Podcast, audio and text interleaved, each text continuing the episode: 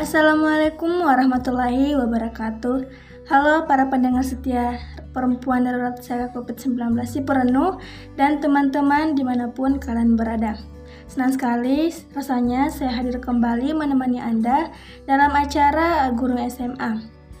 Ngomong-ngomong gimana nih kabarnya? Semoga sehat selalu dan jangan lupa untuk menjaga imun tubuh ya. Apalagi di masa pandemi ini kita harus menjaga kesehatan. Untuk itu, jangan lupa pesan ibu yaitu 3M dengan mencuci tangan menggunakan sabun, memakai masker dan tak lupa menjaga jarak. Nah, sebelum saya lanjutkan, kita dengarkan dulu satu buah lagu sebagai pembuka acara di hari ini dan selamat mendengarkan.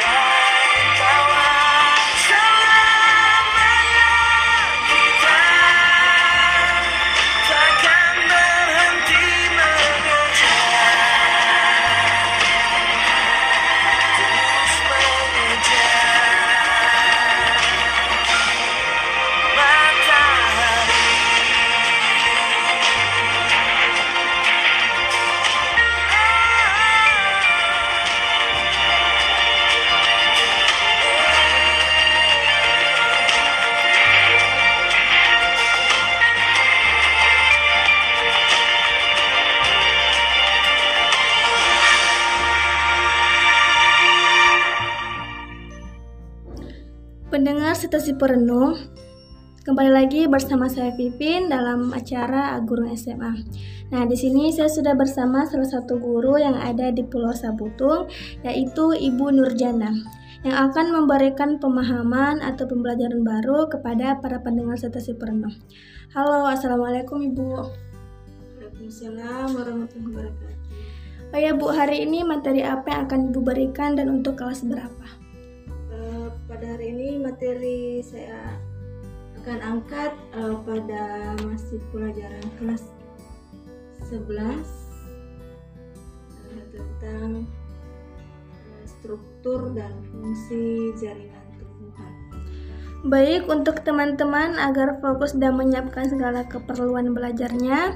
Sebelum itu, saya mau, saya mau menyampaikan kembali kepada pendengar serta Sipuranu untuk tetap mengikuti protokol kesehatan ya dengan mencuci tangan menggunakan sabun, memakai masker dan menjaga jarak. Baik untuk materinya, silahkan Bu dimulai. Bismillahirrahmanirrahim. Assalamualaikum warahmatullahi wabarakatuh. Pendengar Sipuranu eh, pada kesempatan ini kita kembali berjumpa dalam acara Pak Guru SMA eh, pada mata pelajaran biologi bersama saya kembali eh, Ibu Nurjana.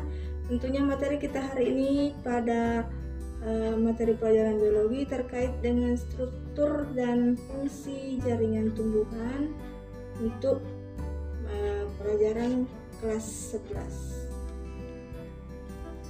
Tujuan pembelajaran yang ingin kita capai pada materi hari ini adalah uh, kita mampu menjelaskan pengertian tentang jaringan.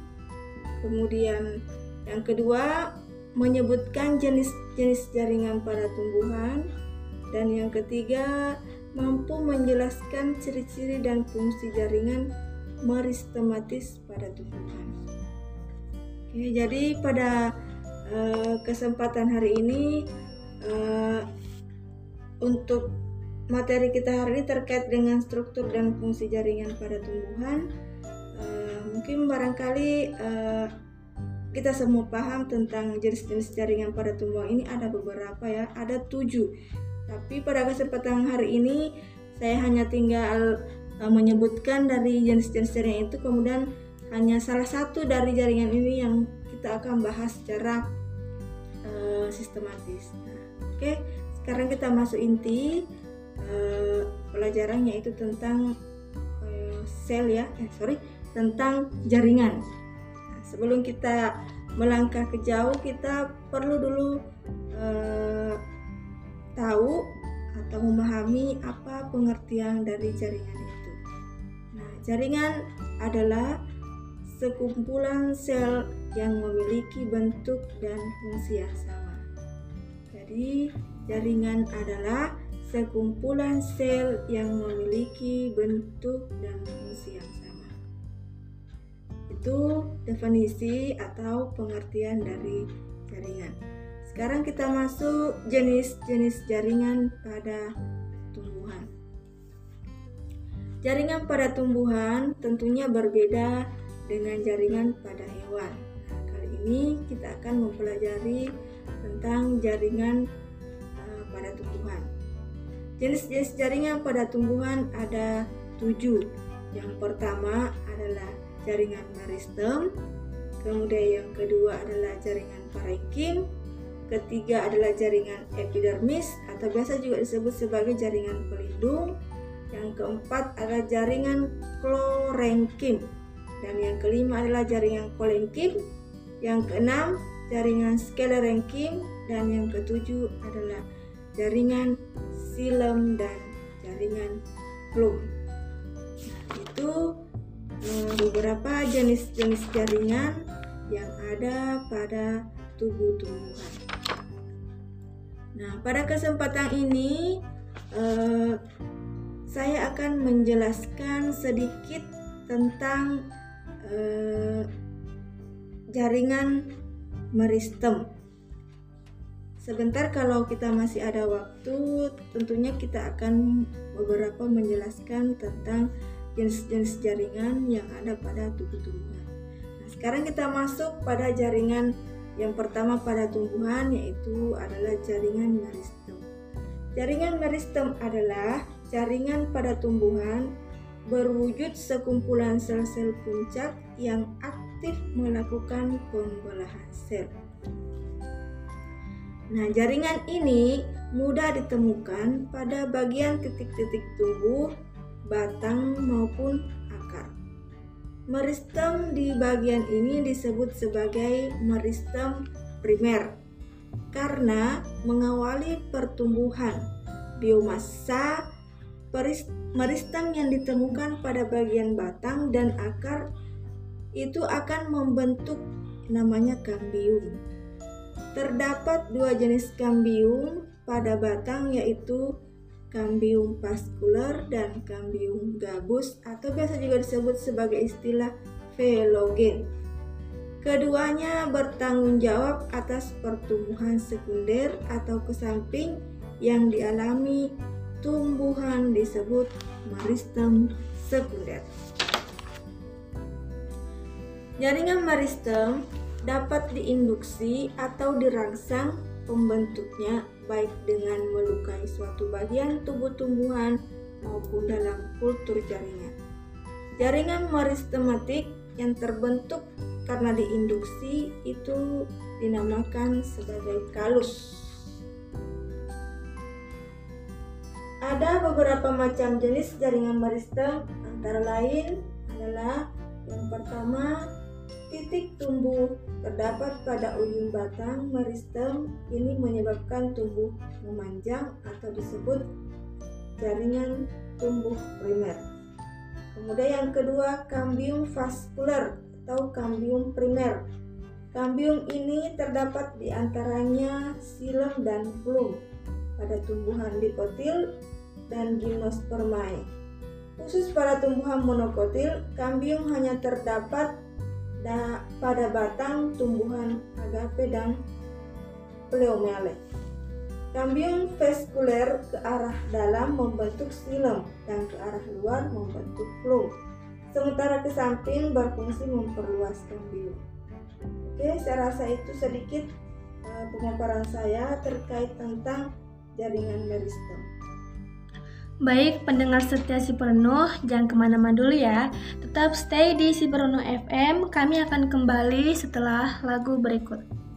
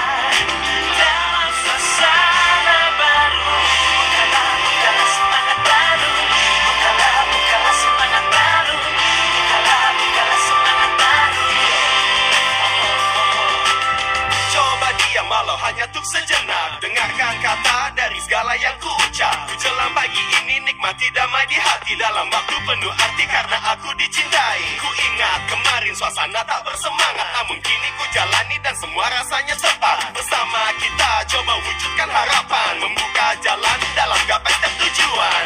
Mantari bersinar selalu. Ini yang ku minta penuh semangat tertawa.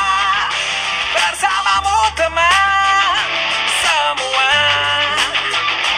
Karena ini saat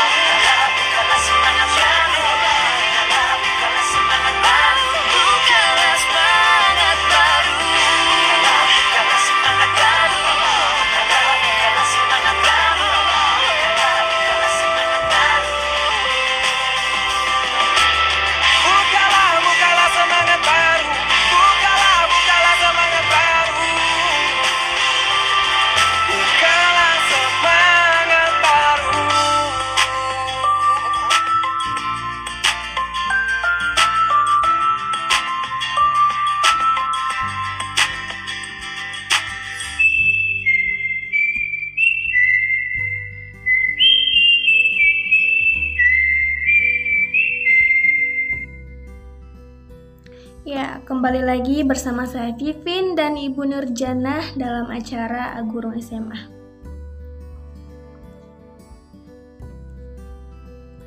Baik Bu, mungkin bisa dilanjutkan materinya. Oke, kita lanjut uh, masih tentang uh, jaringan, di mana kita sudah tadi sedikit masuk uh, tentang jaringan Maristem. Nah, sekarang kita masuk ke jenis jaringan yang pada tumbuhan yang kedua yaitu adalah jaringan dasar atau biasa juga disebut sebagai jaringan parenkim. Jaringan parenkim ini merupakan jaringan yang berbentuk dari sel-sel hidup dengan struktur morfologi yang bervariasi. Jaringan ini bertanggung jawab terhadap segala proses fisiologis. Jaringan parenkim itu disebut sebagai jaringan dasar karena dapat dijumpai hampir di setiap bagian tumbuhan. Pada batang, pada akar, parenkim terdapat di antara epidermis dan pembuluh angkut sebagai korteks. Jaringan parenkim juga dapat ditemukan sebagai empulur batang. Pada daun, parenkim berperan sebagai mesofil daun serta dapat berdiferensiasi menjadi jaringan tiang dan jaringan bunga Nah, kalau pada buah, jaringan parenkim ini berperan sebagai tempat penyimpangan cadangan makanan. Itu tentang uh, jaringan dasar atau jaringan parenkim. Kemudian yang ketiga adalah jaringan epidermis atau jaringan pelindung. Jaringan epidermis atau jaringan pelindung adalah Jaringan yang tersusun dari lapisan sel-sel yang menutupi permukaan organ tumbuhan seperti akar, batang, daun, bunga, buah, dan biji. Jaringan epidermis disebut sebagai jaringan pelindung karena berfungsi melindungi bagian dalam tumbuhan dari segala pengaruh luar yang merugikan, misalnya perubahan suhu, kerusakan mekanik, hilangnya air melalui penguapan, dan hilangnya zat-zat makanan. Oke, itu untuk eh, jaringan pelindung atau jaringan epidermis. Sekarang kita masuk ke jaringan selanjutnya, yaitu kita masuk ke jaringan jaringan penyokong atau jaringan penguat. Nah, jaringan penguat ini ini nanti kita uh, masuk berdasarkan bentuk dan sifatnya itu terbagi dua antara jaringan kolenkim dan jaringan skelerenkim. Tapi sebelum itu kita akan uh, membahas sedikit tentang jaringan penyokong atau penguat uh, beberapa ciri-ciri ataupun definisinya. Nah, Jaringan penyokong adalah jaringan yang menunjang bentuk tubuh tumbuhan. Ciri-ciri jaringan penyokong yaitu memiliki dinding sel yang tebal dan kuat, serta telah mengalami spesialisasi pada sel-selnya. Jaringan penyokong ini berfungsi untuk pertama, menegakkan batang dan menguatkan daun. Yang kedua, melindungi tumbuhan dari gangguan mekanis. Yang ketiga, melindungi embrio di dalam biji. Yang keempat, melindungi jaringan pengangkut atau vaskular. Dan yang terakhir adalah memperkuat jaringan parenkim atau parenkim penyimpanan udara. Nah, seperti saya katakan bahwa jaringan penyokong atau penguat ini dibedakan berdasarkan bentuk dan sifatnya. Nah, jaringan penyokong ini dibedakan menjadi dua macam yaitu jaringan kolenkim dan jaringan sclerenchyme. Nah, sekarang kita masuk untuk jaringan kolenkim. Jaringan kolenkim ini merupakan jaringan penguat pada organ-organ tumbuhan yang masih aktif mengadakan pertumbuhan dan perkembangan. Jaringan ini terdapat pada batang, daun, bagian bunga, dan bagian pada buah, serta pada akar yang terkena cahaya matahari. Pada batang, kolenkin dapat ditemukan dalam bentuk silinder atau jalur-jalur yang membujur. pada daun, kolengking dapat ditemukan di salah satu sisi atau kedua sisi tulang daun yang di sepanjang pinggir helaian daun. Tumbuhan monokotil umumnya tidak memiliki jaringan kolengking jika sejak muda selnya sudah membentuk skelerenkim. Nah, sekarang kita masuk ke jaringan skelerenkim. Jaringan skelerenkim merupakan jaringan penguat pada organ tumbuhan yang sudah berhenti melakukan pertumbuhan dan perkembangan. Jaringan skelerenkim ini dikelompokkan menjadi dua jenis yaitu serabut atau serat-serat sklerenkin dan sklereid atau sel batu. Itu saya rasa untuk jaringan kolenkim dan jaringan sklerenkim. Sekarang kita masuk jaringan yang terakhir pada uh, materi kita hari ini yaitu tentang jaringan pengangkut atau jaringan vaskular. Jaringan pengangkut adalah jaringan pada tumbuhan tingkat tinggi yang berfungsi mengangkut air dan garam-garam mineral serta zat makanan hasil fotosintesis. Jaringan pengangkut atau jaringan vaskular pada tumbuhan itu ada dua, yaitu adalah jaringan silem dan flum. Silem di sini berfungsi mengangkut air dan garam-garam mineral dari akar menuju ke daun. Sedangkan flum dia berfungsi untuk mengangkut dan mendistribusikan zat makanan hasil fotosintesis dari daun ke seluruh bagian tubuh tumbuhan. Oke, untuk hari ini saya rasa itu uh, materi kita hari ini sedikit saya paparkan terkait materi tentang uh, jaringan pada hari ini. Mudah-mudahan materi kita hari ini dapat kita capai, dapat kita dimengerti. Oke, saya rasa itu sekian dari saya untuk hari ini. Assalamualaikum warahmatullahi wabarakatuh. Waalaikumsalam warahmatullahi wabarakatuh. Baiklah teman-teman dan pendengar, pendengar setia Sipurno FM, itulah tadi materi yang dibawakan oleh Ibu Nurjana untuk kita tentang struktur dan fungsi jaringan tumbuhan. Dan terima kasih Bu atas kehadirannya dan semoga apa yang disampaikan oleh Ibu bisa bermanfaat. Nah, pendengar serta si Purenu dan teman-teman, saya ingatkan kembali untuk tetap mengikuti protokol kesehatan ya, dengan mencuci tangan menggunakan sabun, memakai masker, dan menjaga jarak. Atas nama Radio Sipurnu FM, memohon maaf apabila ada kesalahan dalam bertutur kata. Saya, Pipi, saya Pipin, pamit undur diri dari ruang dengar Anda. Assalamualaikum warahmatullahi wabarakatuh.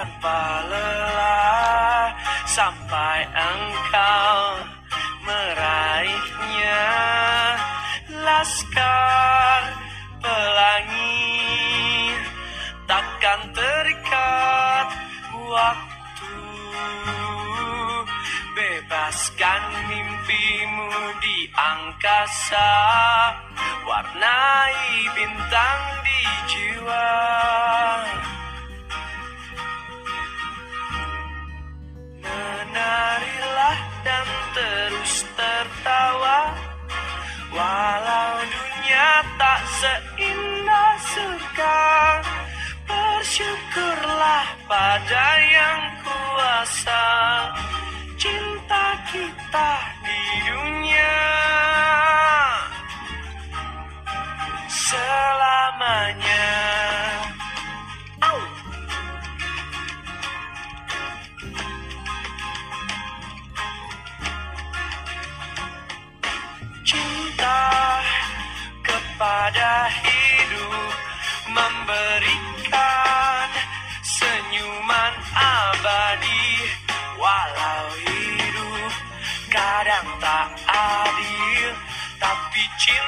cinta